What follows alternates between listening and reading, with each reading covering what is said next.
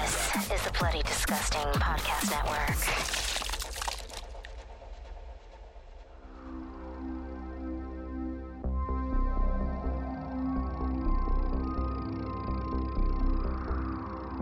Welcome to Nightlight, a horror movie podcast. I'm one of your hosts, Freddie, also known as Nighty Night, and alongside me on the web we have David, Eight days till Halloween. a and also known as Nightly. We are a group of knights with an absolute love for film and a passion for horror. This is a podcast that takes a different horror film to break down and discuss the ultimate question why horror? So hit the lights, sit back, and let the darkness envelope you. You can support the show over at patreon.com forward slash goodknight life, and that's night with a what? Okay.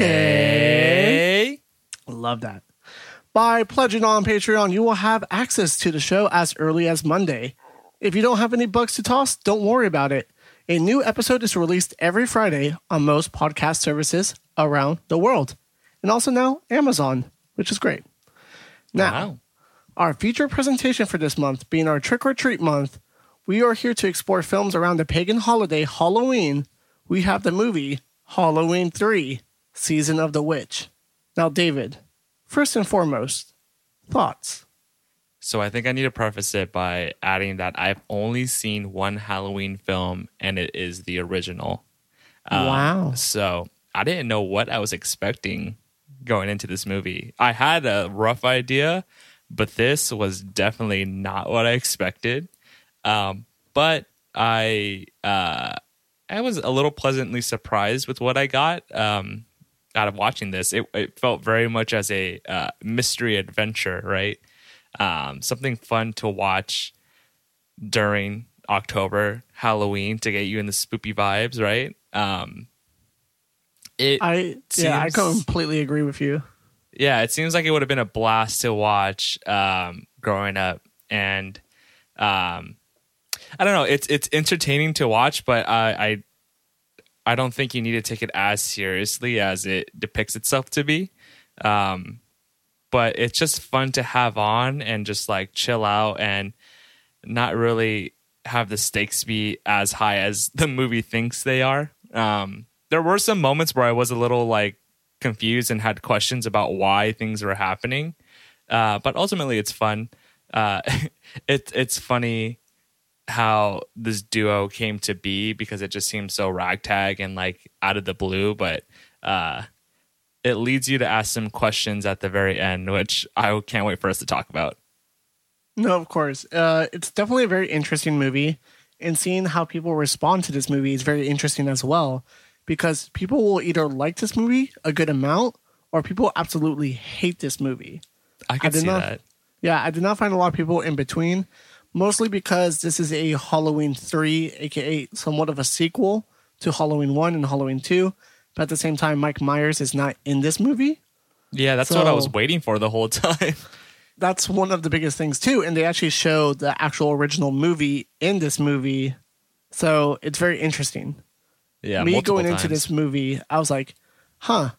Someone told me that Mike Myers is not in it. I was like, then what is it about? And I've seen gifs of like the kid in the mask and what happens to him. And I was like, okay, I mean, regardless, I'm going to watch it. It's going to be spoopy. I'm, I'm going to go in with an open mind. And I'm glad I did. And I'm glad I knew that Mike Myers was not in it. So it did not like take away my expectations for what kind of movie this was going to be. And I feel like that's what pissed a lot of people off.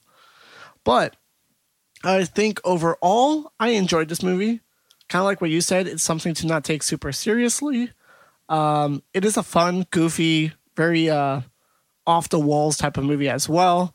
There's a lot of parts where I don't think it holds up as well as it could have been, but we'll talk about it. Yeah, I mean, I think because of the Poltergeist episode, I had my expectations in check.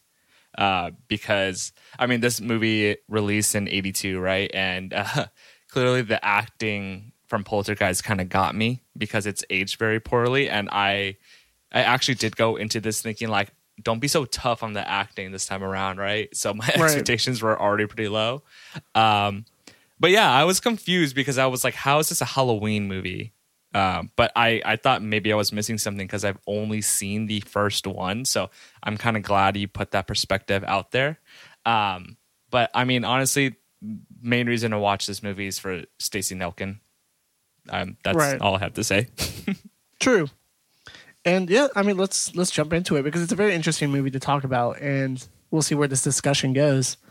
And of course, let us know how you guys feel about this movie before and after. If we change your mind on some stuff, because I know some people hated it, I know some people love it. Uh, see if your same thoughts are like the same afterwards. But let's go in. Uh, so this is Halloween three, season of the witch, directed by Tommy Lee Wallace released October 22nd, 1982, with the runtime of 1 hour 38 minutes. The budget for this movie was only $2.5 million. The box office got $14.4 million. So, not a bad return.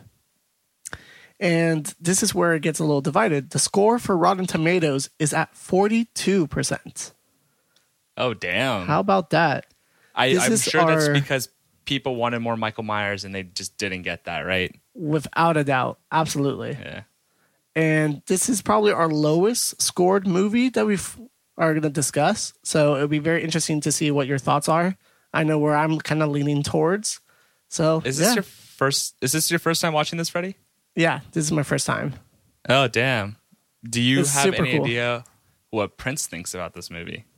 I don't, but I would love to see. I mean, he picked this movie for us, so yeah, yeah. I'm pretty sure he either likes it or he knew it was going to be some very terrible, and that we would discuss some good topics about this. I don't know. I'm sure we're going to reach out to him, and we'll let you guys know what he thinks too. And I'm sure if you guys follow him on Twitter, he'll tell his thoughts about this movie when it comes out too. But yeah, man, it's crazy. Uh, the Universal logo appears in its cool retro style. We hear loud static retro sounds and colors coming from a static screen as well. We get these cool extreme 80s music right out of the gates, and I was like, cool. This just reminds me, this is for sure an 80s movie. Yeah. I was like, cool. All the sound effects, the music, I'm all for it. Then we see what looks like a computer screen scaling up with the color orange. And that's when we see our title Halloween 3 Season of the Witch. And then our next title, a John Carpenter production. And I was like, cool, I'm all aboard. I'm done. You know, I'm I actually it. did think I totally thought of you when I saw that Freddie because I was like, oh, well, you love the thing, so I'm sure you're Right. gonna like this.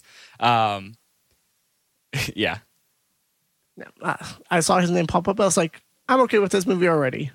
For w- better or for worse. I was about to say this, but I just lost my thought, but it quickly came back to me. Um, with the subtitle of Season of the Witch, I was like, oh, damn, this is going to get like pretty crazy, isn't it? And I think that title alone did set some expectation for me. I can see that too because knowing about Mike Myers and stuff like that, I was like, Season of the Witch. I don't see the correlation. Yeah, all. exactly. Yeah. Very interesting. It's a very interesting title to put in there in general. But uh, away from that, I guess. We see the remaining titles come in as we continue to see the screen full with orange and seem to be drawing something. The beeps continue as we continue to see what looks like eyes and what appears to be a smile on the screen. The beeps begin to deepen. We start to really make out what the image is now. We get the written and directed by Tommy Lee Wallace as we now see that the image is a jack o' lantern. I like this intro to this movie very much. I feel like it was a strong opening of just leading up to that jack o' lantern. I don't know how you feel about it, David, but I was like, cool, I'm down for this. Yeah, the the first moments in this movie, and I say this as a compliment. I know some people may not relate to this, but the first moments in this movie had me very much feeling um, Disney Channel original movie vibes, and I actually like that. so it felt like there was something something being built up here, and um, I was kind of excited to figure out what it was about. I could totally see that. This is definitely like the original Disney movies of like Under Wraps or other movies like that too. Don't look Yeah. under the bed. Uh, yeah, we're talking like totally late see that for nineties, sure. turn of the millennium, all that. Those are always a great. And I just saw Halloweentown. It's a fantastic movie. Everyone should see that movie. If you like Halloween, watch Halloweentown. Oh yeah, I agree. more jack o' lanterns there. Uh, the jack o' lantern flashes with static as we fade to black. Then we cut outside with the title Northern California. Then the title says October the 23rd. We see someone running in from the distance, getting closer to the actual camera. Tire screeching is heard as we see the guy is being chased by a car. He gets to a building and tries to get in, but the door is locked. He then goes to a trailer, but then again, the door is locked as well. The car reaches where he is and he begins to crouch and starts hiding behind it, not trying to be seen. The person in the car doesn't seem to look at him, and he luckily, uh, luckily, he doesn't get seen, and the car begins to drive off. He goes behind the trailer towards the fence and turns back. We see the car return and begin to go towards him now. And I, I, I put that, that there's a really good like stalker shot of the car as it comes in, which is really cool and sets the mood of suspense of the car slowly coming in through those gates. I was like, cool. The cinematography is going to be up here, so I love it. Yeah, it definitely sets the tone immediately on like what this is going to be about. Right. It, it's it's a good hook to see like, oh, why is this guy running? Why is the other guy chasing him? And I love that they don't really answer that question until way later on in the film too. Yeah, So, yeah, that's and that's what, and that's setup. where I made that Disney Channel original movie reference because I feel like that is a style that a lot of those movies opened up with, but it's it's just to pique your curiosity. And I've said it on the show many times before. I love when movies make me ask questions, and I was immediately from the jump asking questions. I didn't want to be distracted from it. I completely agree with that. It it's good for a movie to not force feed you all of the answers all at once. And I do appreciate a director that does storytelling like this, where they're just giving you imagery and then having the viewer guess what's going on. It's perfect because mm-hmm. it gets you involved. It's like, why is this guy running? And why is he in Northern California? I was like, oh, is this near Cali- uh, like near San Francisco where we are at? It made me think because it didn't give you a specific location too. It's like, Yeah, Cool. Uh, but the man crouches around the car as he's hiding, and as he starts to move, there's a guy behind him in a suit that bumps into him. The man in the suit grabs him and puts him to the ground. He begins to choke him as the man who was running away begins to reach for a chain next to him. The chain is tied to a cement block holding a car back and having it placed there. He is able to pull on the chain, removing the block from the car's tire, making the car begin to roll. And I just put here, we get this ridiculous, ridiculously funny moment, at least for me. I feel like this part didn't hold up as well. Uh, the car is like slowly moving towards the man uh, choking the guy, and he notices it and still doesn't move out of the way and it slowly just crushes him. Yeah. like, that's kind of funny. I, at this point, I was like, "Oh, this definitely feels like a John Carpenter film because of this acting." Uh, but it makes sense. Like, there's context. Oh, to now why it makes sense. It, yeah, yeah, there's context to why that that looks so awkward and like not, Not human. genuine. right. Yeah, which we'll get to, which is yeah, it's great looking back at it now from the beginning of the movie and how I felt to like afterwards when I learned more information. I was like, okay, now I can feel like that wasn't totally crazy. Mhm. Uh, he finally notices the car rolling towards him, but it's too late. The car hits him, crushing him between two cars, and is com- and I just put here is a pretty funny death scene to be completely honest. yeah. Uh, I will say this: it is a clever death scene. For I have never seen anything like it of a slow moving car coming towards someone, and crushing them in between two cars. So I was like, cool, creativity, you're up there. Uh, the man in question crawls out of the car, uh, under the car, and the other suspect in the car chasing him now gets out of the car, but it's too late. The man runs off and gets away. We hear thunder as we fade to black. Then we open to a new scene that reads one hour later. We are now at a gas station and it's pouring rain outside. We cut to inside and see a TV is playing with some program about Stone Ridge, uh, Stonehenge. Uh, that's when the camera pans to a guy smoking a cigarette and reading a newspaper. Then back to the TV with Silver Shamrock commercial singing their famous song, Eight More Days Until Halloween, Halloween, Halloween. Eight more days until Halloween. Silver Shamrock. That song is And- going to get stuck in your head. if you're listening to this, the day this episode's released, it should be eight days until Halloween. If you're listening to this, It's so good. This day, right now. It, Prince planned this perfectly. It's crazy. Uh, and they're advertising three masks that people can choose from to buy. The storm begins to get worse as the power goes off. The man in the gas station begins to hear noise outside and he begins to look around. We get an awesome shot of the outside looking in at him through the window and then more shots of him inside. And it was like really cool transitions between that. And then we see the guy who was hiding, running from uh, the guy who was hiding and running from earlier, jump scare us all and grabs a man in the gas station. He falls to the ground and just repeats, They're coming, as he takes out a pumpkin mask out of his pocket. Then we quickly cut to a tow truck driving in the rain. We then see the guy who is driving the car appear in frame, staring at them. And I put the sound effects in this movie is kind of funny. Every time they show um, the guys in the suits come from like out of frame into frame, you hear like this beaming sound. I don't know if Yeah. you caught that. And I was like, no, wow, I did. This is very 80s. Yeah, it, exactly what I was thinking too, Freddie. And I was like, I gotta just take it for what it is. And once I do take it for what it is, I really enjoy it because I love that '80s charm. Right. Um, it gives but it as like long as- aesthetic. Yeah, as long as the expectation is set, then I'll be like, oh hell yeah, I'm so in on this. It, it, it's just it caught me off guard the first few times, and it kind of like what you were saying. You then accept the fact that this is a very '80s movie. You're going to hear Mm-hmm. this more often. Just take it how it is. Yeah, And it's great. It's great for what it is. That's when we cut to Daniel, played by Tom Atkins, walking into his home, getting out of the rain. We see him asking if anyone is home, and then that's when we see his kids and his ex wife come out of the kitchen. They all scream daddy and are super excited to see him come home. They ask if they ask him if they brought him something, brought them something. He says, one for you and another one for you, giving them a brown mm-hmm. bag each.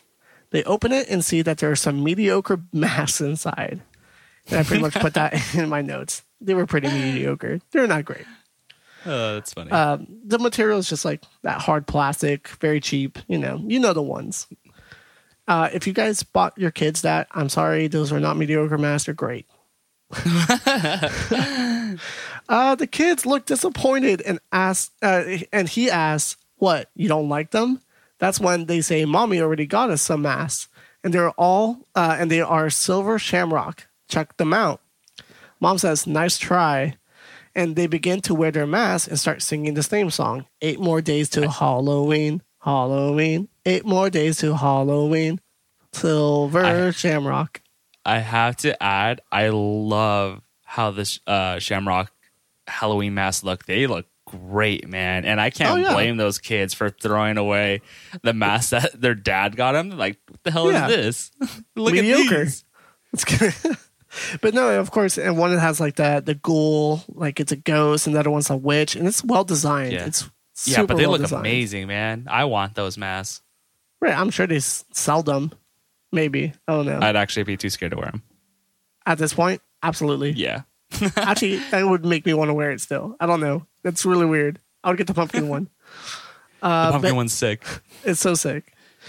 Daniel gets a call and he begins to look worried and starts asking, "How's the person's condition?" That's when we cut to a new scene at him with uh, at the hospital. We see that the guy from earlier with the mask is now at the hospital and he's completely passed out. The gas station attendant says that he came out of nowhere. He doesn't know who he is.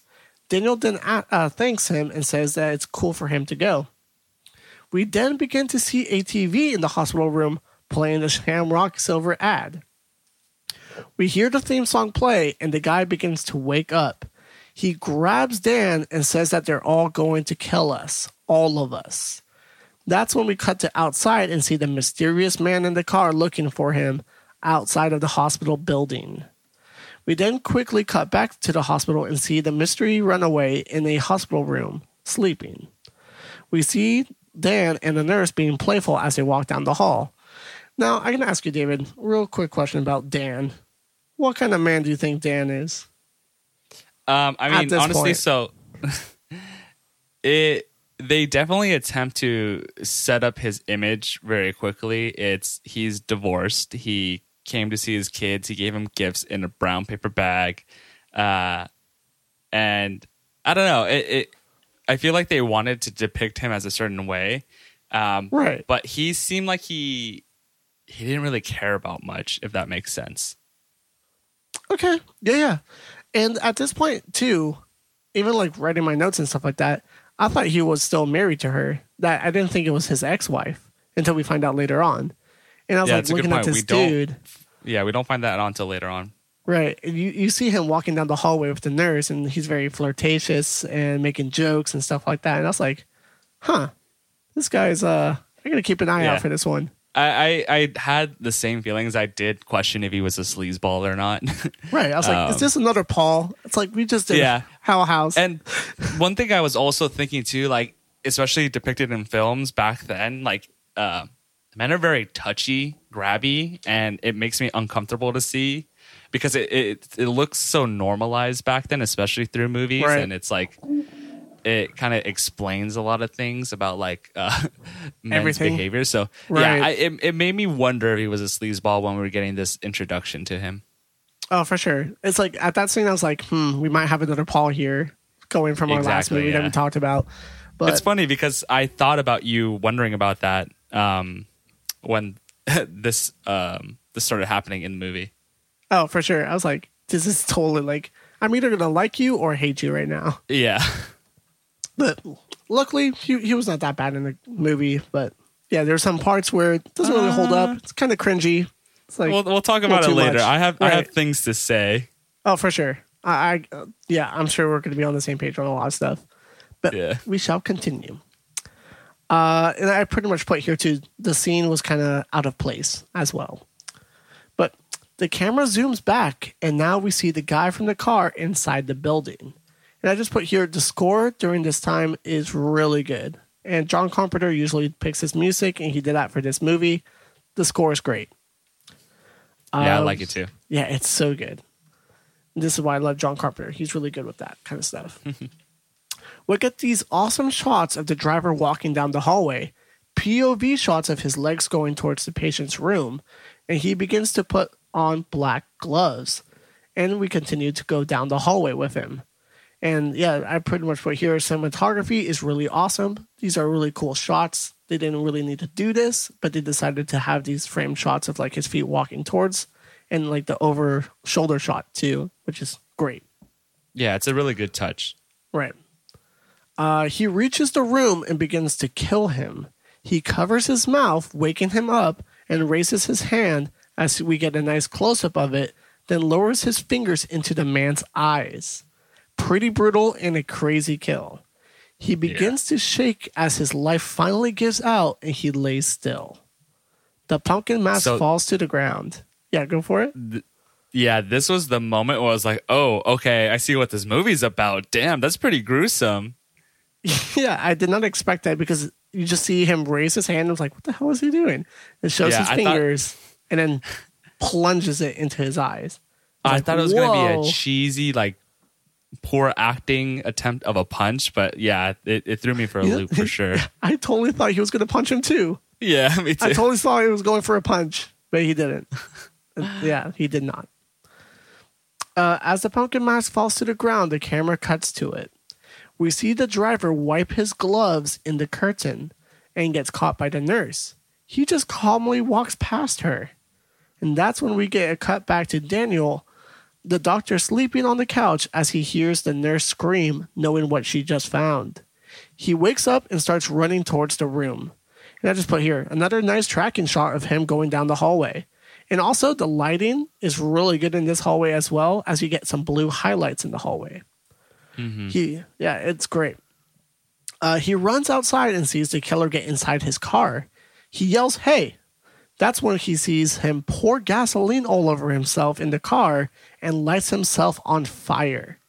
and that's the moment blows I was like, that's the moment I was like, okay, I'm in on this. I I was shocked. I was like, whoa, I was Yeah. not expecting any of that. So let's see what this movie has to say. I'm glad you said that because this was the point in the movie where it's like, I have no idea where this movie's going and I'm okay with it. It's like, I'm down for whatever's coming because yeah, it's it's not, not it's not something you expect to watch in this movie at this point of the movie too.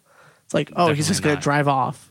I still don't understand why he couldn't just drive off. No one's gonna follow him. But Well, it's funny. It's Nice funny touch. because I had to add because this my expectations did not come to fruition of what I thought this movie was going to be about because I this guy lit himself on fire and exploded in the car. I'm like, oh, he's under the witch's curse. Of course, season of the Oh, witch. okay. I love that. I love that. I didn't even put that together. no, that's really good. Oh yeah, Was it though? I think so. That, that's a great way to look at it because you have the title saying "Season of the Witch." At some point, I was expecting some witchcraft or something to happen. Yeah, me and it too. never really happens until like later on, which we'll talk about. But at the same time, it's like I still don't understand why this movie is called this. But at the same time, cool for it, go for it. Mm-hmm. Um, but this was a nice surprise. But that could have definitely been a way the story was going to go. He could have been under the spell of a witch. I could totally see that. So good call out. Uh, this is when we cut to Dan on the phone stating that he can't pick the kids up tonight. And that's when we hear some yelling coming from the other side. And that's when he moves the phone away from him, from his ears, and tells everyone in the room, my ex wife, letting us know that they are actually not together. Man, such a funny scene. Yeah, and that's when we find out. Right. Uh, he goes back on the phone and tells her to relax and says that two men died tonight. He said the kids can stay with him on Saturday night and he's very sorry. He says the mask on or he sees the mask on the table and picks it up and sees the logo Shamrock Silver. He stands there for a bit and wanders. That's when we fade to the next scene. A new day outside of the hospital, Sunday, the 24th. We see him in the patient room with the police now. The daughter of the man comes into the room to identify him. They pull the blanket and she admits it's him. She asks what happened. They said it was a guy who killed himself after what they may have seen be drugs. She she pretty much gets really angry at that point because that's not the explanation. It's like, oh, some guy on drugs killed my father. So she eventually storms off. Dan goes into the hallway and sees her crying.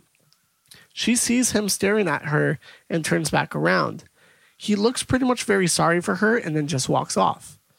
Then we cut to the next day, Wednesday, the 27th. And this is when we were at the coroner's office now. He's asking the assistant of what happened. He expresses that this guy who killed the other man wasn't on drugs, that he was in complete control. He pleaded for her to give more information out. She asked that this really has gotten to him. He says that he's worked at the hospital for eight years and someone shouldn't have been able to just walk in. She then says she will see what she can do, and he says thank you. As he leaves, she even gives him a small kiss, and he thanks her again and leaves. She asks if he is fine, uh, or if he's going to be all right, but there is no answer back.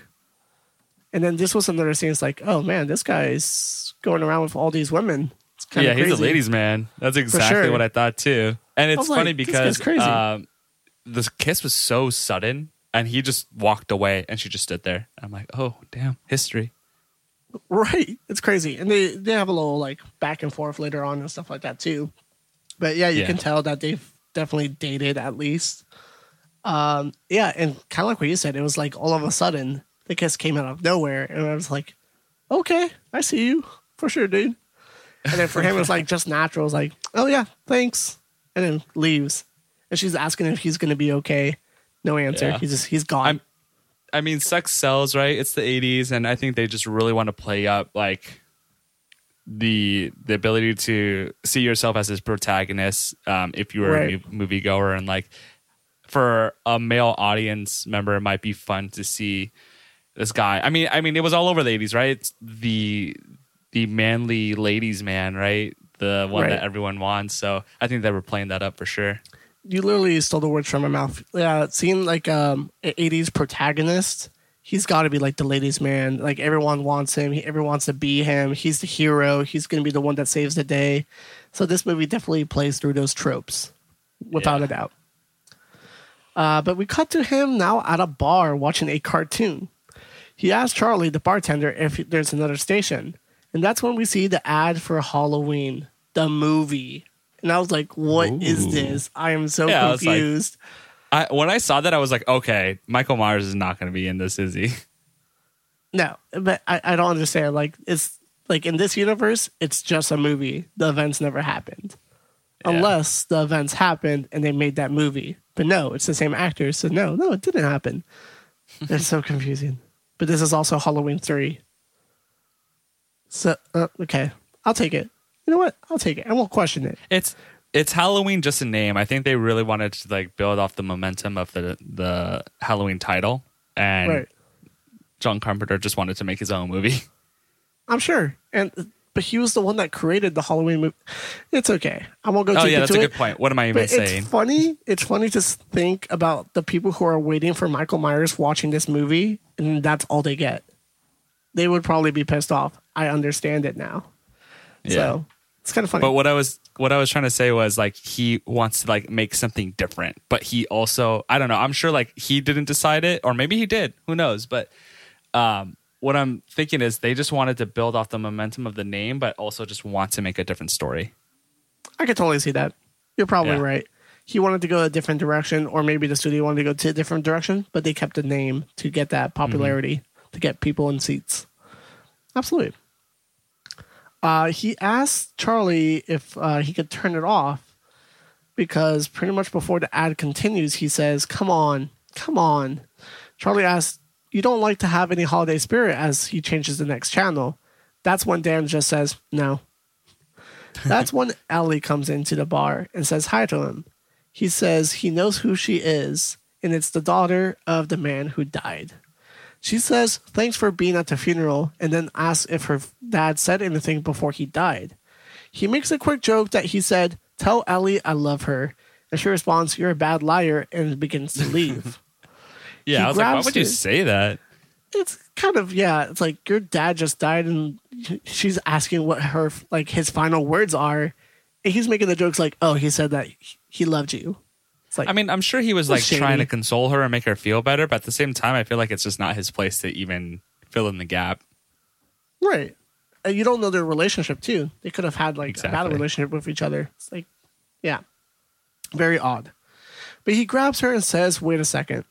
He says that he saw something that night and said that he had a halloween mask that he didn't let go. He then said that someone is going to kill everyone that his dad's or uh, her dad said that that he doesn't know what the hell is going on and wants to know more information. That's when we cut to a shop that her father owns. She begins to say that she has been doing some detective research herself and has been going through all of his logs. She begins to go through those logs and names off a few dates of him picking up mass. dan looks at the wall filled with the shamrock silver mass and says that's the kind he had with him Ellie then says that he didn't go to dinner with Minnie nor called her as it was in his planner. That something must have had happened in Santa Mira, the place where the where they produced the mask. That's when we cut to Dan on a payphone. Sorry, I'm like sorry my words today. Dan on a payphone saying that he is going to a conference and apologizes to his ex-wife. Says that he will be gone for a while and that he will take the kids trick or treating when he gets back. They begin to argue, and he just hangs up the phone and hops into the car with Ellie as they drive off. And I just put here quite the relationship they have. Yeah. Sounds like it's just always arguing. Which, yeah, main reason probably they're not together. Makes sense. Good point. Good point. Uh, that's when the, we see the camera pan to a TV store and the Shamrock Silver ad plays.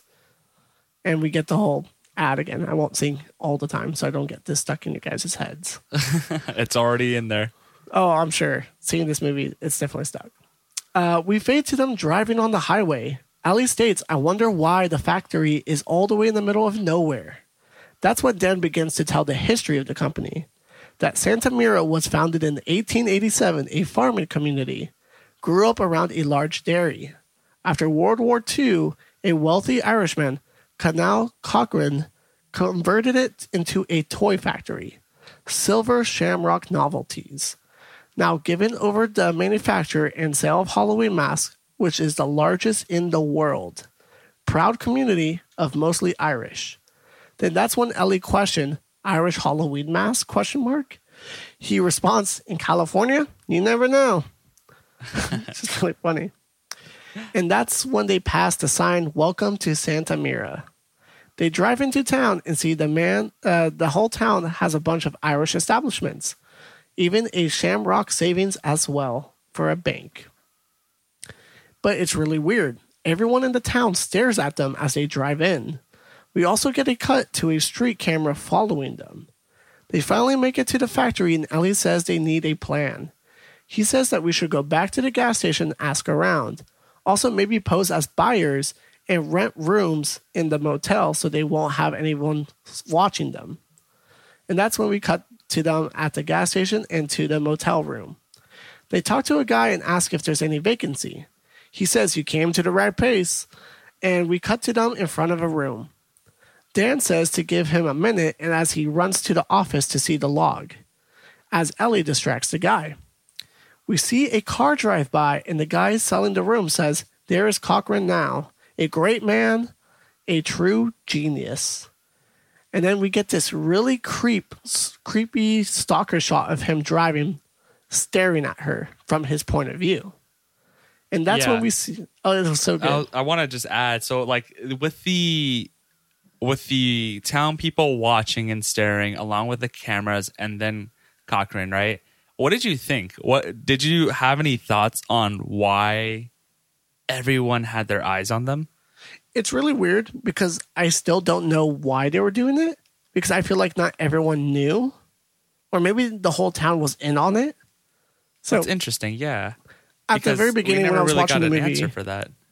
right in the beginning of the movie, I was like, these guys are definitely in on it. The whole town knows what's going on. But yeah, like we So for- what you just said, I don't think they ever answered that question. Did they all know? Yeah. So for me, I was still going with my witch theory, and then I thought of like this town being an occult, right, or something like that. And Ooh, I love Um, that. yeah, it's like because you saying they're all in on it, I imagine them all just this town itself being a cult, and they have plans for people that come in, whether it be like ritual sacrifices or something. Um, and I wish I wish the movie played more on the town being involved because it really set the foundation for it. And I'm sure there were maybe plans on that, but maybe it just didn't make it into the final movie. Um, so I'm really I'm really interested to think about what that initial plan was.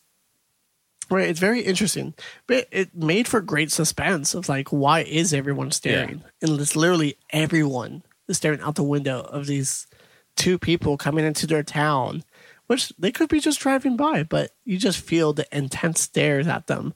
So I feel like it's very Yeah. eff- like effective, but at the same time, yeah, we never really get a full answer. And maybe they were going to go that route where they're going to use the town folk involved in some way, but maybe just a missed opportunity. But overall, it was kind of a cool scene to watch. Um, as pretty much Cochran drives by, staring at her, that's when we see an RV roll up as well as we see a family get out. And they actually almost hit Dan as they all become to come outside and introduce himself. And that's when a little kid just comes out of nowhere and just grabs his bike, seeing if it's broken, and just rudely rides off. I was like, this kid's a prick. Yeah, like I was like, I'm his own like mom this off. kid. Yeah. But again, it wouldn't be really an '80s movie without like some little bratty kid like this, right? Oh, for sure. Without a doubt. It's so good. And then the guy selling the room meets Dan there and says, Oh, let's get you settled. And Dan says, I already checked myself in and I also left $40 if that will cover it. He said it would be more than enough and have a pleasant stay. Dan continues to walk and almost gets hit by another car. A lady gets out mad saying the damn factory is screwing up orders again and has to stay in this dump again as she walks off. Speaking about the motel. Dan gets into the room and tells Ellie this place is a zoo. And I completely agree. It's like chaotic. There's too many things going on. He almost got by, hit by two cars. Craziness. He then explains that her dad was indeed here from what he saw in the logs in the office. She gets really excited and starts talking about how she's going to go to the factory and find out what's happening. He says, Slow down. It's getting late. I can use a drink. Let's take our time. She then asks if it's okay for her to stay there. And he says, Of course, that he'll uh, that his clothes will last another day. That's when he says if he should get another room or he should sleep in the car, try to make her feel comfortable. And that's when Ellie seductively says, Where do you really want to sleep? And he answers back, That's a dumb question, and goes up to her and kisses her. I was like, whoa, that escalated quickly. they did it different in the 80s. I was like, damn, okay. but like Ellie did the power moves like, Where do you want to sleep tonight? It's like She did. Wow. I, I I support it, honestly. But at the same time, he's double her age. And I'm like, yikes. That's For a sure. little a little suspicious. and they, they bring that up later on too. Yeah. Hmm. Yeah, it's crazy. Uh, but we fade to a later time. An announcement coming from the factory. It's 6 p.m. curfew. All residents of Santa Mira curfew is now in effect.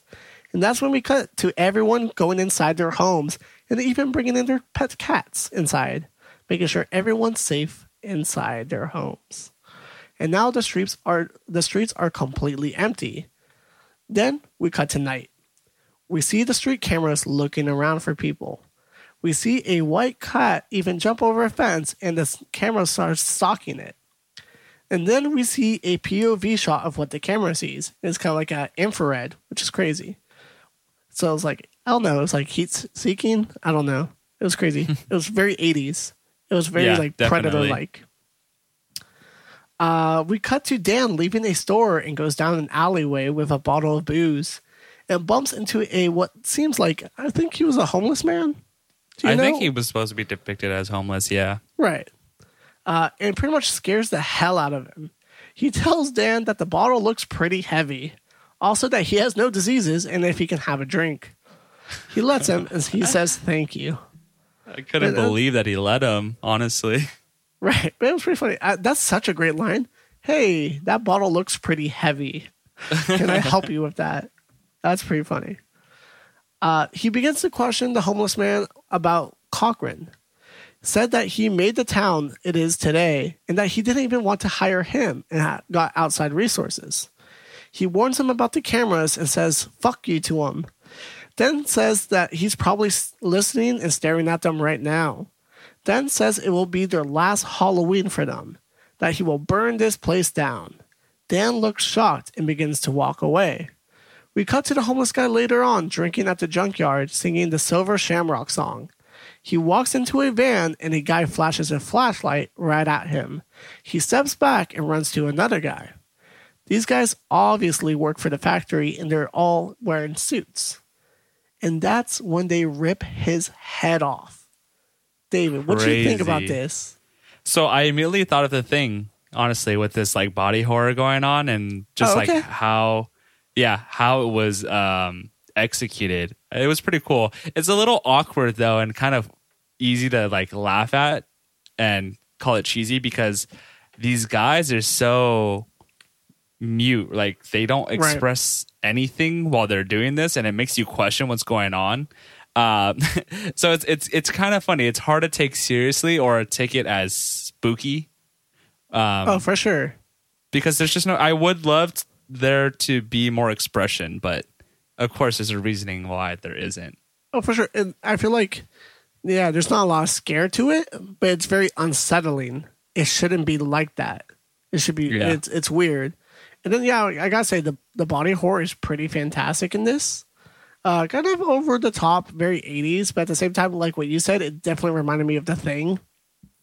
And it looked like, yeah, because you feel like, how was it? Just the skin stretch, and you just see, just ugh, gore everywhere, and you're like, what the fuck? I didn't even think that was gonna happen right now. yeah what's great about um being in the right mindset to watch uh these movies from like the 80s and 70s and so on, it's like you can see how there's a split second where they're holding the decapitated head and you could so tell it's just prosthetics, right? It's just like they can't cover it up. but it's it's it's Oh, charming sure. to see, you know? It's super charming.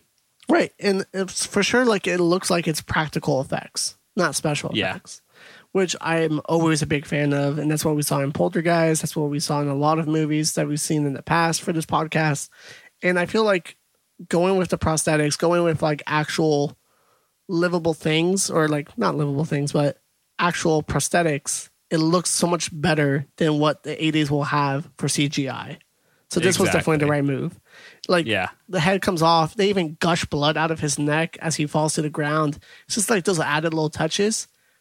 It's not necessary, but they put it in there, and I appreciate it.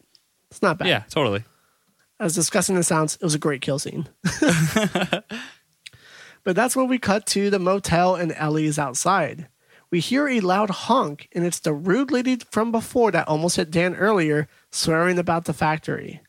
She apologizes and asks if she's picking up an order, and Ellie says yes. They make some small talk and then they part ways. We see the lady go into her room and she unpacks her bag, and we see her have it's kind of like a medallion or pendant of shamrock silver on it. We cut to Ellie coming out of the shower, grabbing the blanket, freezing, which is very weird to be honest. But Yeah. I don't know. I don't know how you felt about that scene. She comes right out of the shower, grabs a towel, and then grabs the bed blanket and wraps herself around it. Yeah, I mean it is it is October, right? So maybe it's just that cold, but I don't know. That shower looked really hot and steamy and eh, you know what I think it is? I think mm-hmm. it's because the towel was just so small and of course it was, right? The one that she the only towel she could have used out of the shower was super tiny and the rest of her was probably cold. So she was like, It's a motel, I don't really have anything else to use. I'm just gonna hop in the blanket. Now, us knowing the ending, maybe I'll bring it up later. Yeah, I'm gonna bring it up. Let's talk about that later because I, I For do sure. want to go in on that. Okay. Yeah. So then back with the other lady sitting in her bed watching TV. We get a quick cut back to Dan on a payphone. She uh, he asks the coroner's assistant if there is anything new. She makes a poor joke about how something is cooking because the guy lit himself on fire. She then explains that someone had made a mistake and they have been doing a autopsy of parts of the car. C-4 something, plastic and metal shavings. Two days wasted because someone mixed up the envelopes. She then asks where he's calling from. He says Santa Mira, the Rose of Shannon Motel. I'll check back with you tomorrow, he says. Dan returns back to his hotel room and Ellie seduces him once again. Then they begin to kiss and lay on the bed. A very seductive scene as he begins to undress her. Then we Very cut seductive. To, oh yeah, it, I like was actually really surprised that that was in this movie because I was not expecting any of that. Right. They kind of like slow down the pacing of the movie just to have this scene, I feel like. That- I mean, and I think that was. I wish Prince was here because he's you know such a such a genius when it comes to like the history of this stuff. But like, I Oh, for sure. truly feel Yeah. like horror horror in the like 70s and the 80s like to get people to want to go in there it's they put scenes like this in there to be like yo this is your opportunity to see a hot steamy scene right? Because it wasn't as accessible back then as it is now. So a lot of people loved seeing horror because of these moments because of scenes like this. I could totally agree with that because this is definitely very intentional. It doesn't drive the plot anywhere specifically, and it's just there to show the viewers their connection, I guess. But at the same time, it slows down the movie unnecessarily at this moment in time. We're just starting to unravel the big mystery of what's going on. And I get it. They're like two young, well, she's younger. She's and then young. this bachelor um, who's recently divorced, probably, um, and he's on the road and they're alone. I get it, but it's definitely something that's not necessary to be in the scene. Um, but it is what it is, and so yeah. i got a i got a premature movie fact for you okay, absolutely. in Stacey Nelkin's uh, contract, I looked this up after I, I watched the movie. She had a no nipple clause in her um, contract, so she was she could have her um, breast on camera, but she can't have her nipple on camera. So they had to work around this scene, trying to make it so her nipple wasn't exposed, and apparently that's how it led to um, Tom Atkins sucking her nipple. Right. Interesting. That's that's one way to do it, I guess. that's a, that- that's yeah. I mean, Jesus. That's Yeah, yeah. Know, that's a fun right? fact. Um, but we cut to outside, and time has passed. As and they are in the bed listening to the ad of Shamrock, uh, Silver Shamrock. Ellie begins to kiss him again, and now Dan says, "How old are you?" After everything, this is the time he's asking. I know, right? Terrible. she says she's older than she looks. Hmm. They go for But- round two. Dill didn't tell her. Tell him. Right. Didn't tell him. But there, it's very, and uh, this is something I'll bring up later on when it becomes time for it towards the end. But I feel like there's something very specific that she says, like she's older than she looks, where I feel like that's something. But we'll I talk just, about it. I just, I had a epiphany in my mind, but it's gonna have to wait till later on in the episode for me Right. to speak on it. there's a topic I really want to talk about, but doesn't happen until the very end ish. But yeah, they pretty much go for round two. That's when we cut to the other woman in the other room. She looks down at the medallion she dropped earlier. She picks it up and starts studying it. She sees that there is a microchip on it. She takes a hairpin out of her hair and starts playing with it. And then it beams a laser right at her. Ellie hears it. Yeah, this was, it shocked me. Yeah. It was pretty crazy. A big blue beam smashes her face. Uh, Ellie pretty much hears it and asks, What was that? And Dan, being in the situation, he says, Who cares?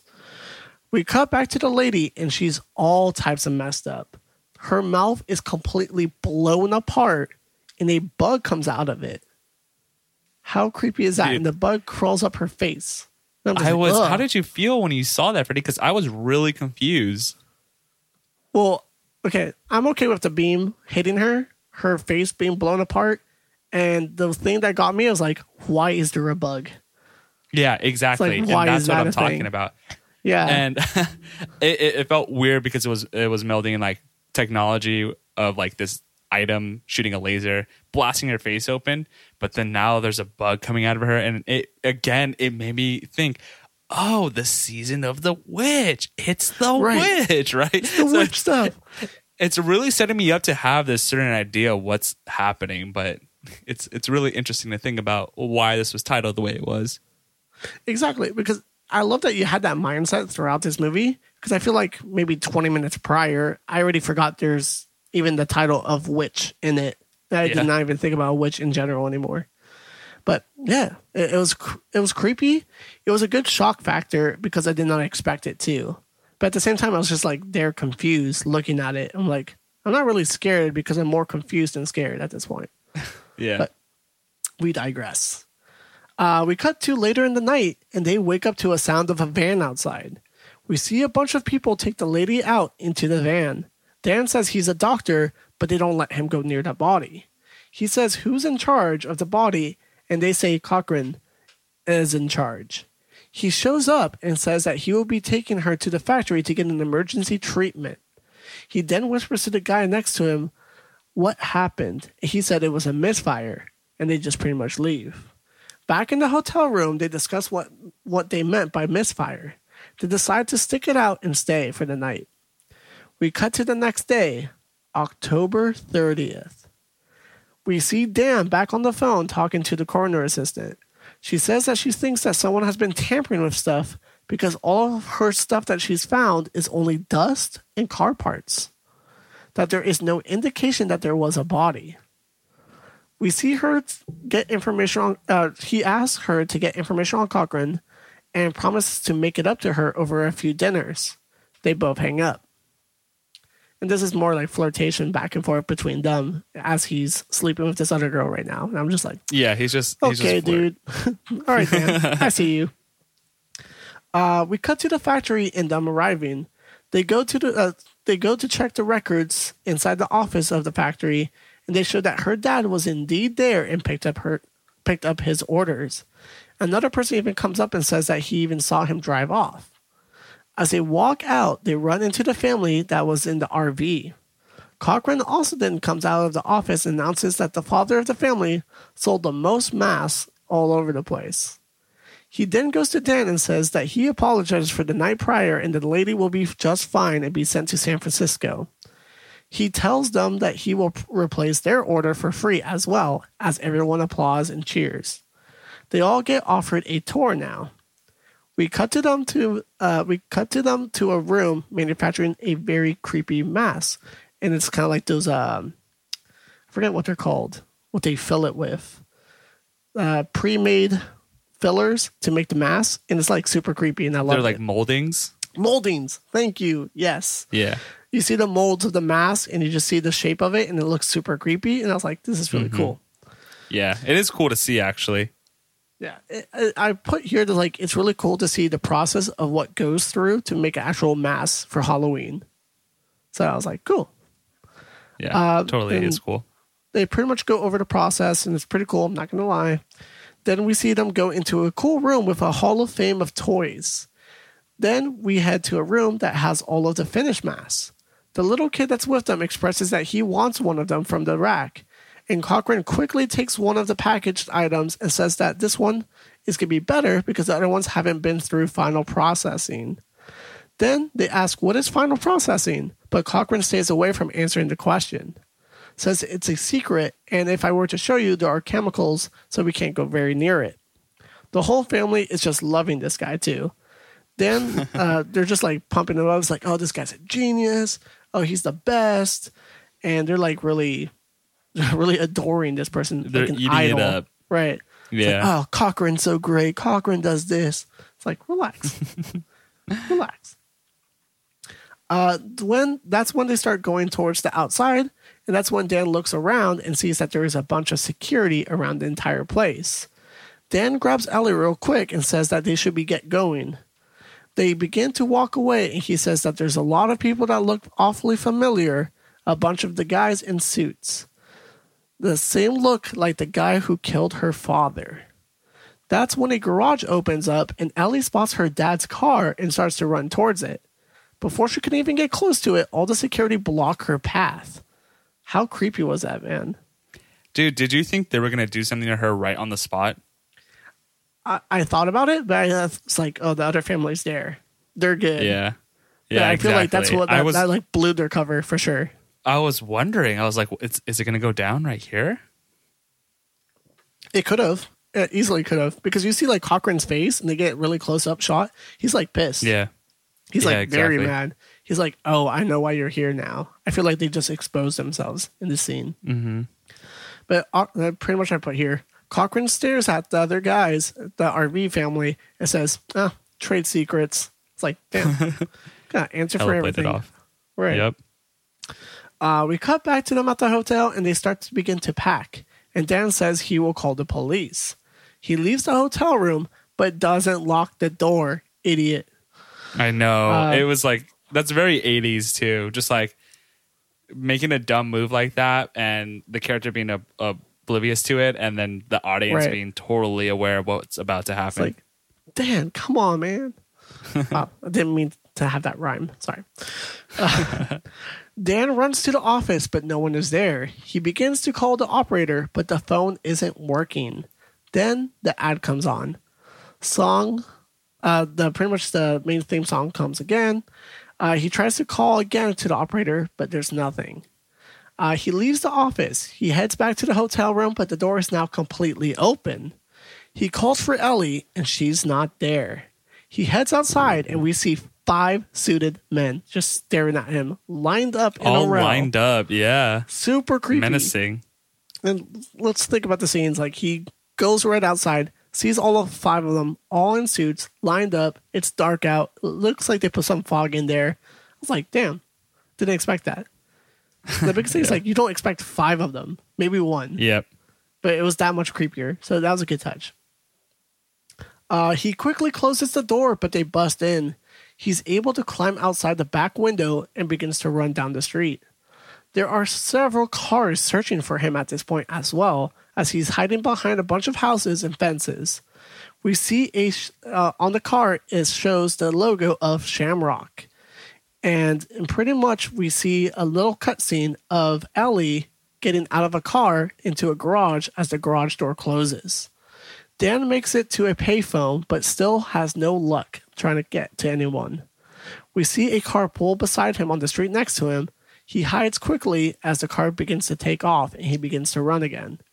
And I pretty much put here this is a pretty intense scene when he's running around the whole entire town because this is what feels like the whole town was looking for him. And this is why I thought the whole town was in on it. But I guess it was all the guys in the Ah. suits.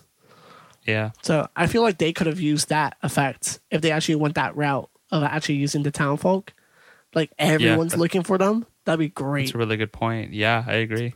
Yeah, but still very intense scene. A lot of suspense. The music score is killing it. So I enjoyed the scene a lot. Uh, he makes it to the factory loading dock and he tries a window, but the light turns on quickly and he quickly ducks down. He then climbs through a different window and into the room where they have all of the creepy masks. He goes downstairs to the old antique antique toy room and proceeds to go forward. We see him go into the next room, but there is a surveillance camera there and he quickly hides. He goes into an office and closes the door. Um, pretty much, he sees another door and creaks the door open, and we see this old lady knitting. He asks where the girl is and begins to shake her, and her head falls off. She Dude. is just an animatronic. Yeah, I. she looked very real. I honestly thought it was an actual person. Okay, you know what's really funny? At this point, I was like, huh, I remember the title. Is this the witch? Yeah, and I thought the exact same thing too. And it wasn't, but that's okay.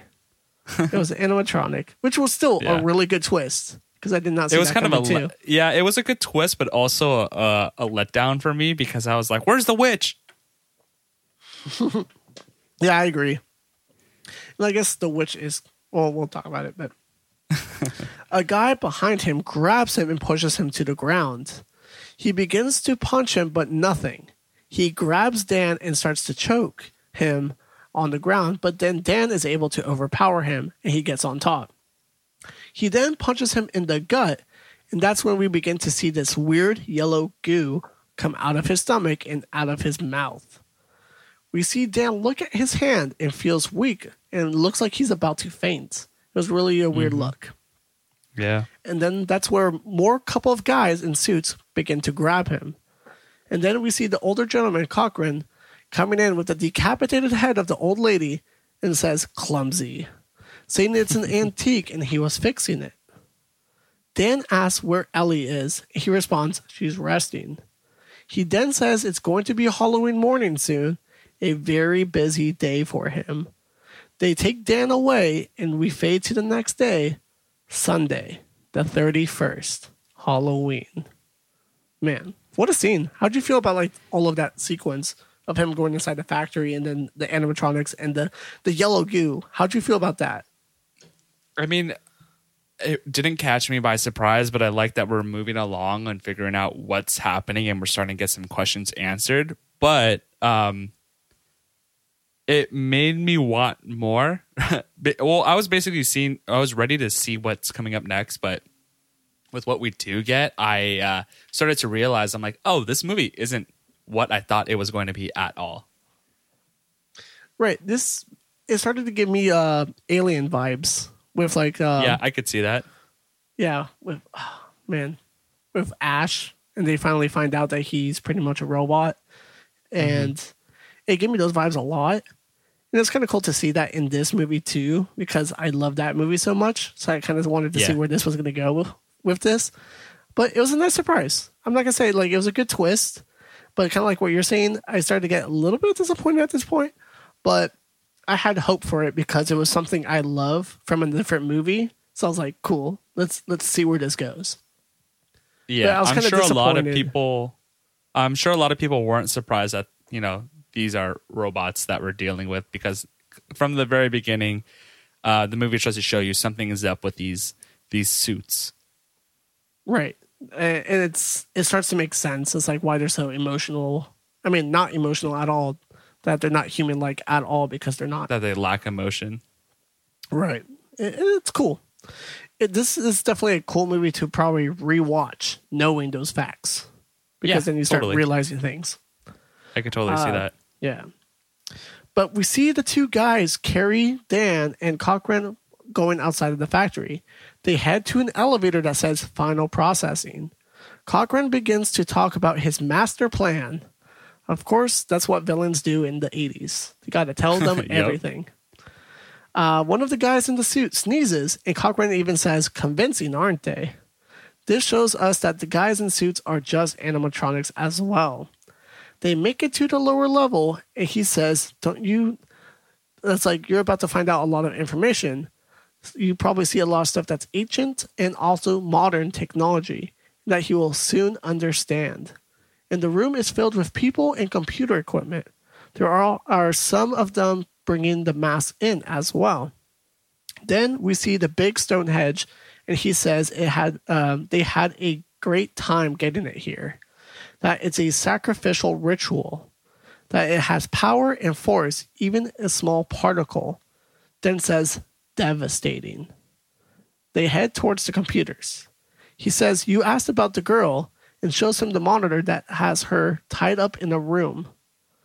Then they show the other lady dead, and it was just, and he explains that it was just a misfire. The others, on the other hand, says there's going to be a demonstration. That's when we cut to see the family from the RV walking down the hallway. They enter a weird living room setup that has no windows and has a locked door. They give the dad a notepad and pencil and locks them in. They monitor them from the screen. They all start to have small talk inside. Cochran then says, Roll it. We see the TV turn on, and the ad plays, saying it's time. It's time for the big giveaway. All you lucky kids with silver shamrock masks gather around your TV set. Put on your mask and watch. Gather around and watch the magic pumpkin. A pumpkin appears and begins to flash. The mother says this is all one big joke and begins to laugh. Then the mask begins to get tight on the kid, and he begins to fall on the ground. She begins to notice and stops laughing. The kid is dead, and all the bugs are coming out of him. The mom begins to faint. Then we see a snake come out of him, and the dad begins to scream. He tries to get out, but it's locked. The dad gets bit from the snake and becomes dead himself. And pretty much as the ad continues to play in the background, the music intensifies, and Dan is just looking through the monitor and looks very bad and looks very pale.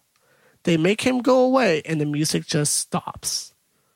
dude that What a scene crazy scene. was gnarly and i think that was probably the best scene in the entire movie um, For sure. when we're talking horror right because um, i think with the um, connotation that the mask is on the kid's face it makes it so much more realistic to when this like this dummy of the kid is actually there and a Right. snake and bugs multiple snakes are coming out of it it looks so twisted but it looks realistic um, it's super scary. yeah and that's what's super impressive about this scene because how they played with that mass. it it's it's awesome it's it's twisted it's scary um and it's just it's gross but in like a, a good way it's a really Right. Impressive scene It's one of those things. It's like it's scary because it's a bunch of children that you know are are going to die. They're going to be the ones being sacrificed, yeah and that's just a scary thought. They're just innocent. Like it's a child celebrating Halloween, going to their TV screen. They've been singing the theme song for weeks at this point, being mm-hmm. so hyped up for something that they're feeling like it's gonna be a giveaway. They're gonna win something. It's a great time to like hang out with your family, and this is the result. And like you yeah said, you make a oh yeah, go for it. sorry, I was gonna say you make a really good point on what the scariest thing about it is. The um, what this is ultimately about is all the kids that will be wearing these masks on Halloween. Right. It, it's it's like what he said. What Cochran said is devastating. The power that's about to happen that night at 9 p.m. during the giveaway is devastating. Crazy man, crazy. And I, I love what you said too about the mask. The mask allows them to like become so creative of having all those bugs come out and not being able to like maybe CGI that. And maybe they actually put mm-hmm. real bugs inside the mask to have them come out and snakes. It just worked so well. It was so it was very impressive. Yeah, it looked very amazing. clean. But we cut to the next day. We open to daytime outside the TV store with the ad playing. Happy Halloween, Halloween, Halloween, Silver Shamrock. It's the day. the day is here. It is Halloween. Then we see a bunch of kids buying masks. The ad continues that the giveaway starts at 9 o'clock and to not forget their masks. And then we get a montage of different places with a bunch of kids wearing those masks. We get Louisiana, Los Angeles, Seattle, Arizona as well. And we hear the ad playing everywhere. And that's when we see the corner assistant try to call for Dan, but there's no answer. She calls for someone else to check out something, and they said they'll be there the next afternoon. While on the phone, we see one of the men in the suit come inside. She hangs up, and we see the guy grab a drill. Not gonna end well for her, I put here in my notes.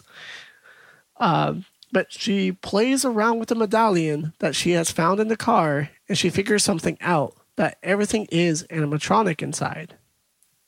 She then tries to call for the police, but then gets grabbed.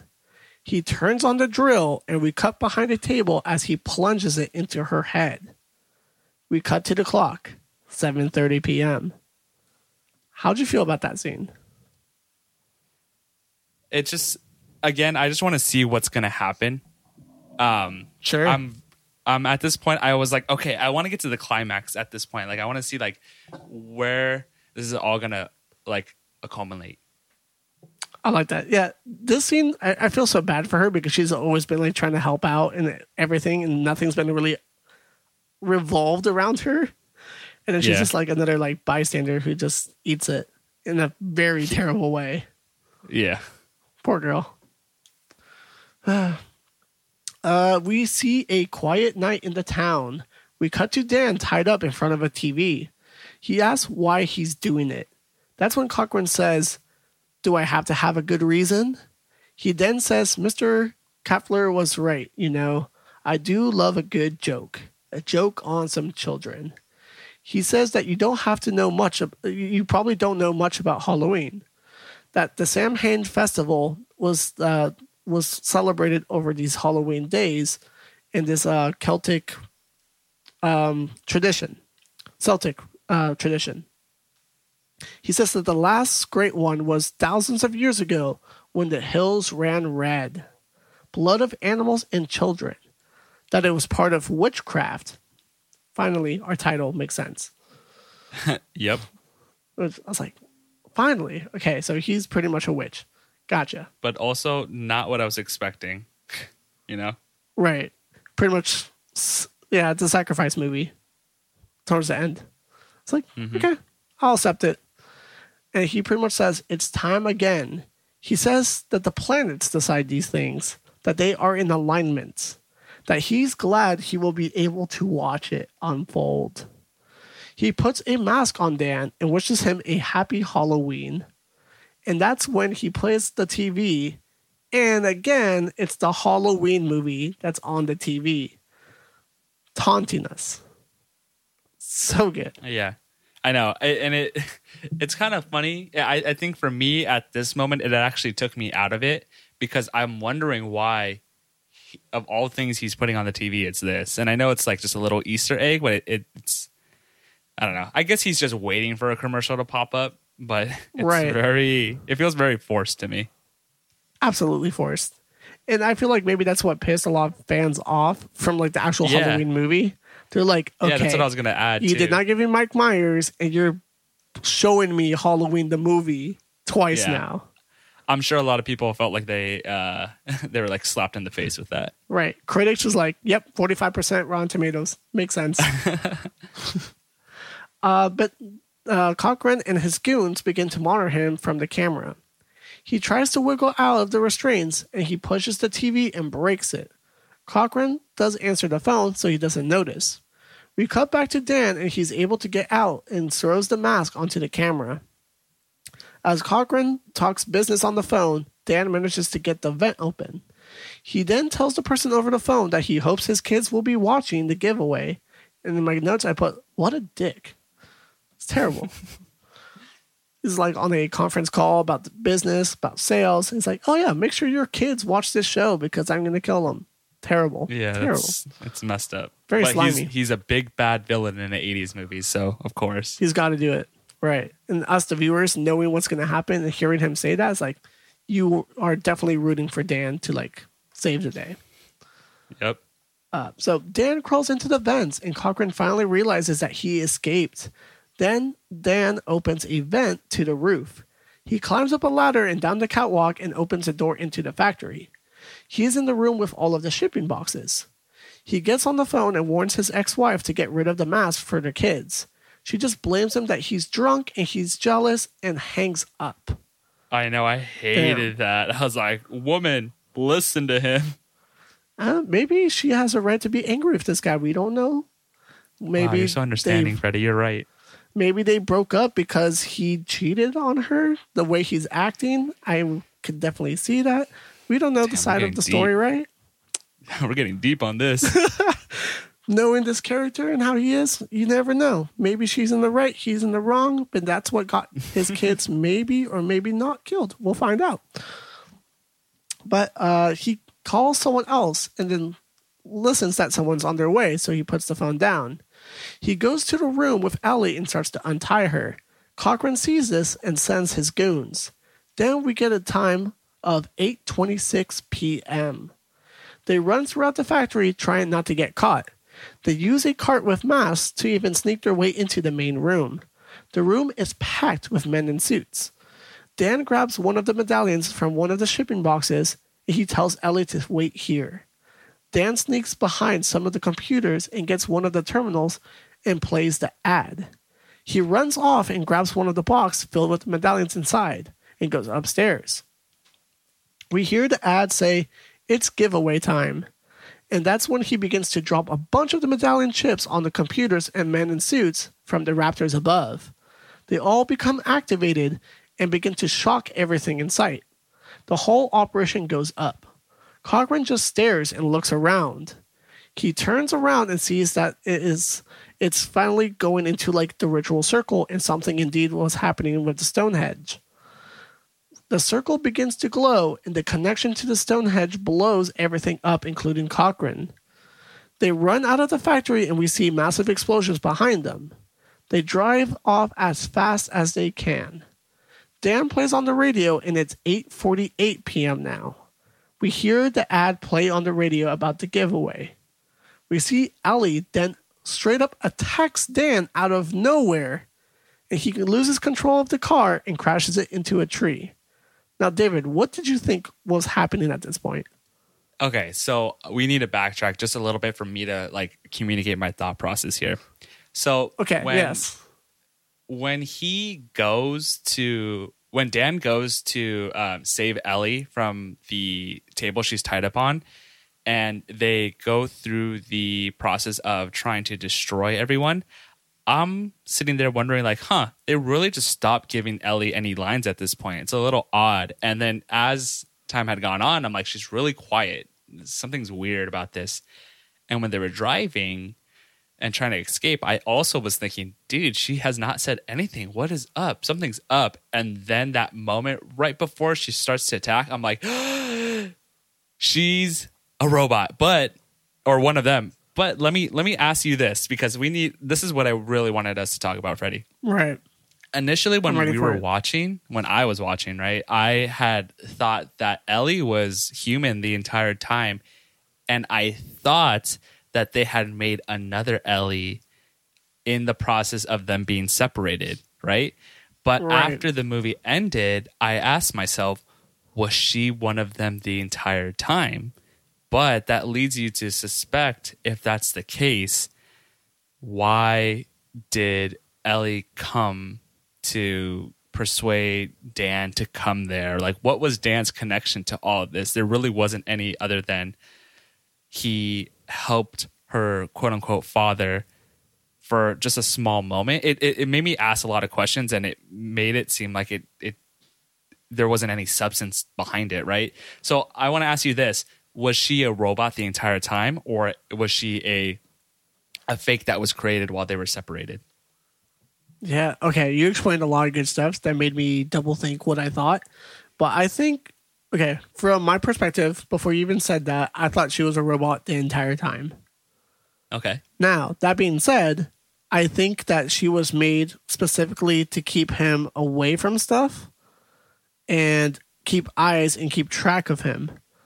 I think that she was never the daughter of that guy. That Yeah. that person found out what was going on. They sent her to go in there and find out what people knew and saw that he was the guy that was interested. And then when they met at the bar, it just showed that he really was indeed interested. And then he pretty much fell for the trap of being like not really a womanizer, but maybe Cochran knew that and knew that he was going to fall into her trap of like, oh, this young woman's going to be all alone. She's very sad. She wants revenge for her father. Let's have him on this wild goose chase and maybe stop him from stopping everything. But at the same time, I like think- you're right. You he has no real connection. He's not really an important character. He just ended Yeah. up being in the right place at the right time, finding out what's really going on. So I'm So- up in the air for it now. Let's continue this theory crafting, right? So, Dan is someone that came into contact with this person that was murdered, and he happened to be his doctor. And he, like you said, was in the right place, or I guess the wrong place at the wrong time, and was curious, started asking questions. If we go back to the midpoint of the movie, we have the homeless man, right? That is wandering the, the town saying that, yeah, he, uh, Carpenter has, uh, sorry, not Carpenter. uh, what's the um, the main villain's name? Oh, Cochran? Cochran. Cochran has eyes on everyone, and he's probably been watching you this entire time. So, Right. that being said, um, he probably has information that this doctor saw a glimpse of who did this and saw the explosion occur right when the robot destroyed themselves.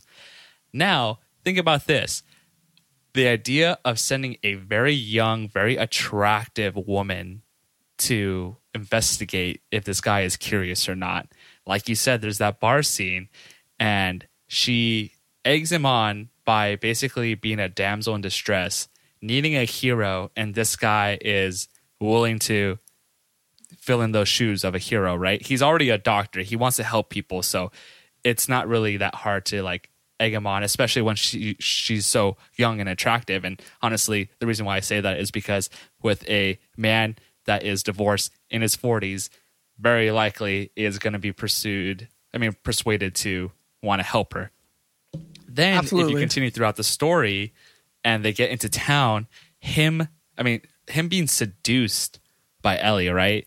Um, it, it kind of locks it in. That's like there is a reason for him to be invested now because they're romantically involved, and I mean, there is a huge difference in level of attraction because of their age gap.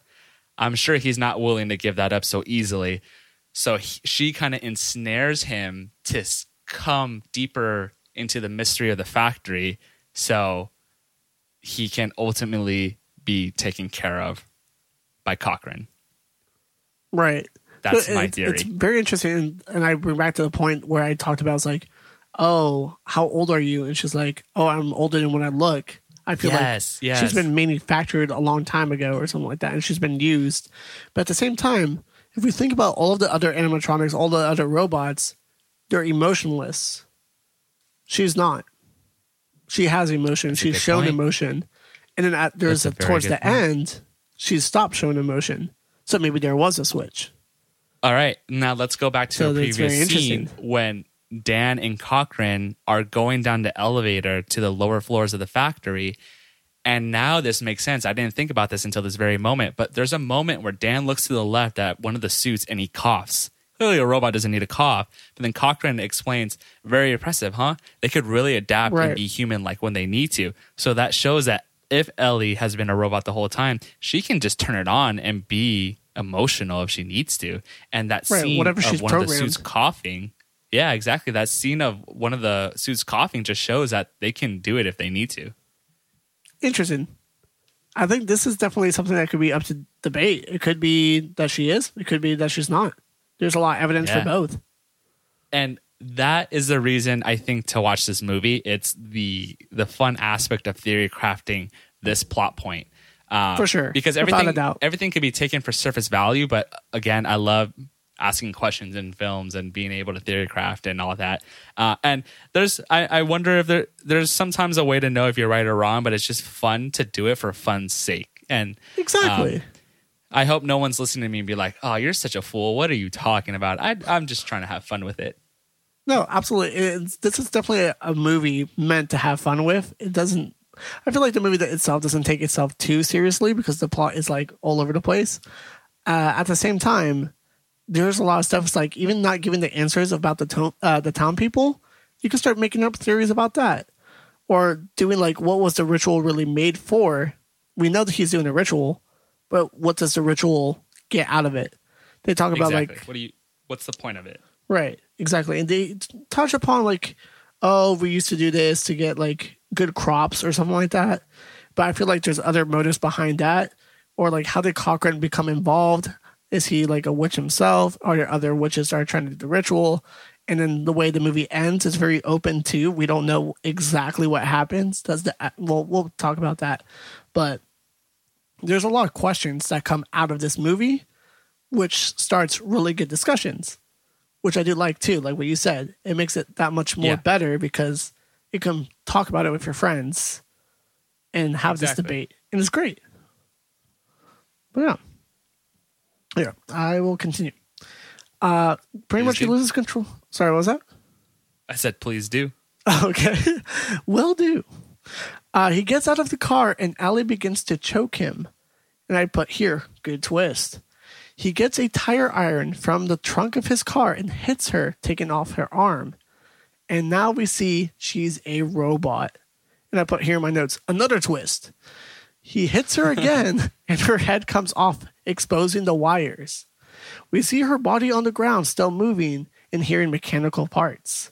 He gets into the car and we see her severed arm come back and attack him one last time. And I put here on my notes another twist. He looks at his watch, turns around, and her body attacks him one more time. I was like, okay, too many twists. Yeah, I agree. I thought the same thing. I was like, there's too much going on. Uh, he then just, but her body finally gives out and finally dies. He then just runs into the darkness. We cut to the guy at the gas station again from earlier, and Dan reaches him. He asks for the phone, and it's life or death. We see that it's a minute away from 9 p.m. We cut to him on the phone asking to take the ad off the air. We see the ad continuing to play on the screen, and now we begin to see that there is, pardon for our intermission, and the channels are starting to turn off, but it still plays on other channels. He says it's still playing and yells, Stop it, several times as we see the ad not stopping, and then credits. And then every child on the planet died. Or maybe it gets turned off right on time. Who knows? Ooh. Exactly. Is his kid safe?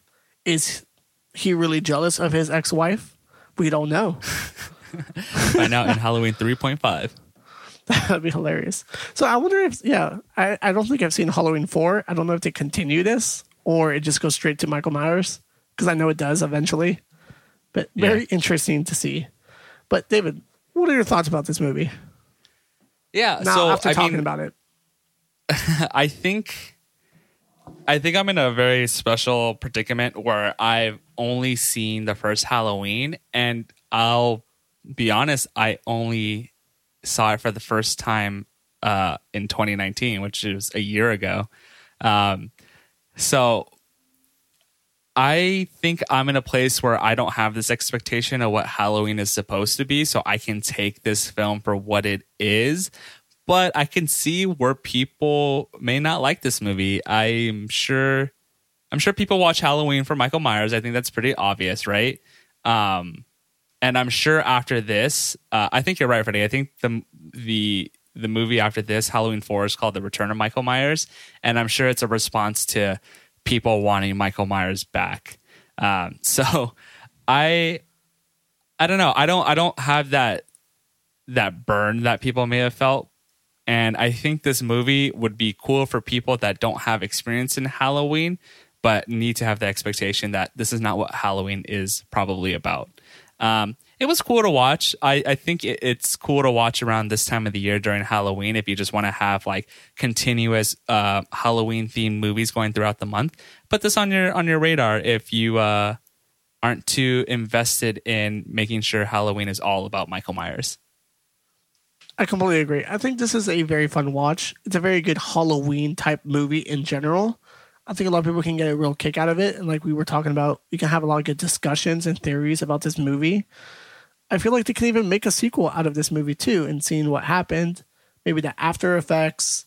Uh, if it continues, it's just going to be something very like satanic or like evil happens afterwards that people have to survive. Like the possibilities were endless. But once we go into the movie facts, I do read one right now where I'm like, okay, this all makes sense now. But I gotta say, score is fantastic. Um, I would say the body horror is really good. I would say the cinematography is really good. Storytelling is pretty solid. Pacing is pretty good. So it is a very solid Halloween movie. So if you guys haven't seen this movie yet, please go check it out. Let us know what you guys think. But David, I got some movie facts. Movie facts. And exactly what you said. After Michael Myers died, spoilers, at the end of Halloween 2, the plan by John Carpenter was to make a new Halloween movie each year telling a different Halloween related story. After this movie Ah. underperformed at the box office, the filmmakers brought back Michael Myers for future sequels. That makes sense. There you go. Yeah, there you go. It makes sense, and I'm sure it was a, like you said, it's just a response of people just being like, "Where's Michael Myers, bro? Like, like, come we on." want him. and Yeah. they're like, can you stop showing the same movie that we love in this movie that Yeah. we hate? But I think I think that's the thing with creators. Creators want to keep continue creating, and they don't want to do the same thing over and over. So he he probably was like, "I can expand this to be bigger than what it was," uh, but people just didn't respond well to that. Right. Yeah, uh, that's okay. This is its own movie and it's great. But if you tie it back to the Michael Myers, then yeah, I can see why people don't like it. Yeah, exactly. Of course, the theme song of Silver Shamrock jingle is "London Bridge is Falling Down." Uh, this was chosen because it was the public domain for it. So they're like, "Oh, we can use that song. Cool." that's really funny that things like that um, are the reasoning for its usage, but it becomes, I think, such an iconic part for the movie. And it's like not a lot of thought was put into it. It's just like this is what we have to work with. Let's use it. Exactly. It, it, it's funny, and then it becomes like iconic and it gets stuck in your head, and it's a jingle, and everyone It's knows catchy. London Bridge is falling down. And I didn't correlate it with that. I did not know. I didn't either. Yeah. I think it's the thing that in our heads we feel like we've heard this song before, and that's what got stuck in our heads with the mm-hmm. jingle. It's because we really familiarized with ourselves with London Bridge is falling down. Exactly. But yes, here is a great Easter egg. At around 55 minutes, the voice of the operator that Dan keeps getting when he tries to call out for Santa, call out of Santa Maria is Jamie Lee, Jamie Lee Curtis. That's awesome. Right when you said the voice of the operator, I had a feeling you'd say it was her. That's really, Yeah. really cool. I didn't catch it. It, it's so great. That, I love that. I love when other people from other movies are tied into this because we love Easter them. eggs are just fun. Yeah. Easter eggs are just so fun, man. Right. this is actually pretty funny. So the scene where Dan pretty much throws his mask to cover the security camera, it took him over 40 times to actually get the shot. I love I love that that's recorded for all of us to know. You know, like Right. the it's reported at least. And they put the time card here. It's like uh, exactly at one hour, 19 minutes. It took him over 40 takes to get the shot. Damn. Love that. Uh, this is pretty cool too. So, uh, of course, The Fog came out earlier, which is also John Carpenter's work. The gas station scene in the film can also be seen in The Fog, 1980. I love when they use resets like of like Yeah, sets. that's really like that. cool too. Yeah. Uh, a milk factory was used for the setting of the Silver Shamrock cat, uh, factory. That's kind of cool. Yeah. That makes sense. Uh, the voice announcer in the Shamrock commercials and radio spot is that of film writer Tommy Lee Wallace, the director himself. That's Wow. awesome. He's got a good voice for it. It's it's so good. Yeah. And I'm happy that you know directors always do that if they need like an extra voice and they can't get outside talent, they always like do it themselves. I know Edgar Wright does it. Obviously, other directors do it too, but it's so great when they do it. that is awesome. Uh, pretty much. Okay, so Tom Atkins, who plays um, our main protagonist Dan, and Garth Stevens, who played Marge, were husband and wife at the time. And Marge, is I think the- I saw the that. woman. I saw that fact when I uh, was looking up some stuff about the movie after I watched it. That's crazy. That's cool though. so good. Uh, when Cochran tells one of his humanoids to roll the Silver Shamrock commercial, um, they're pressing in test room A. He presses the number six six six. Oh, we love to see it. It's like that's always creepy. I love it when they do that. Take me, take me, Daddy Lucifer.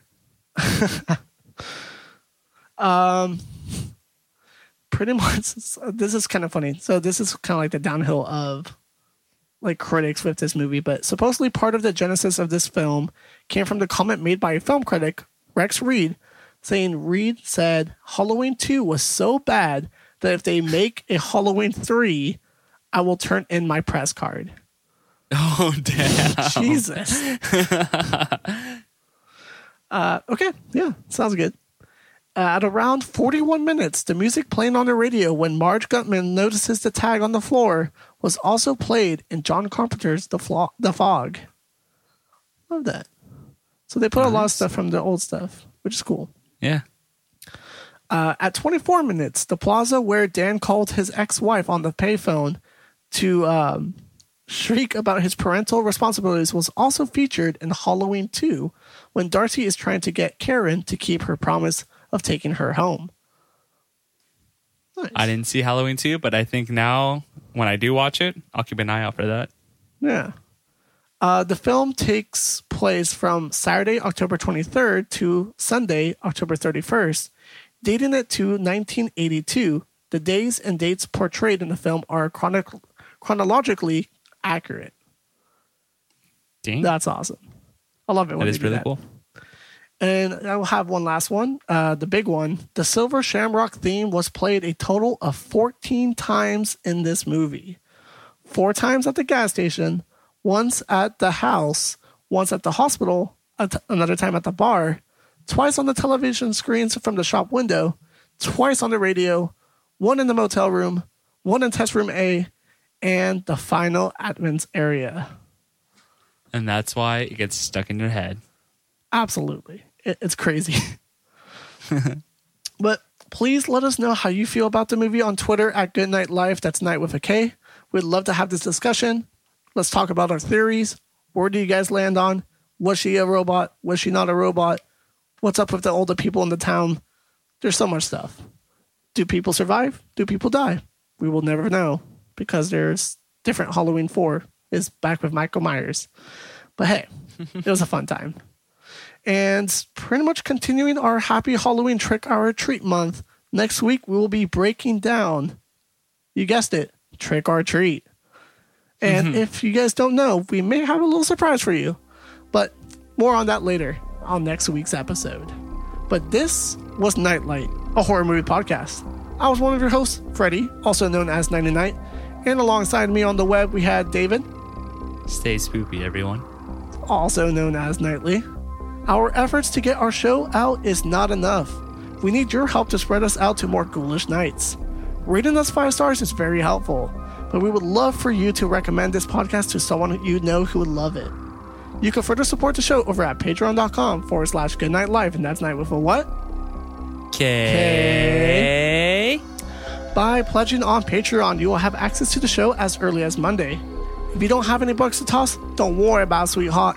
A new episode is released every Friday on most podcast services around the world.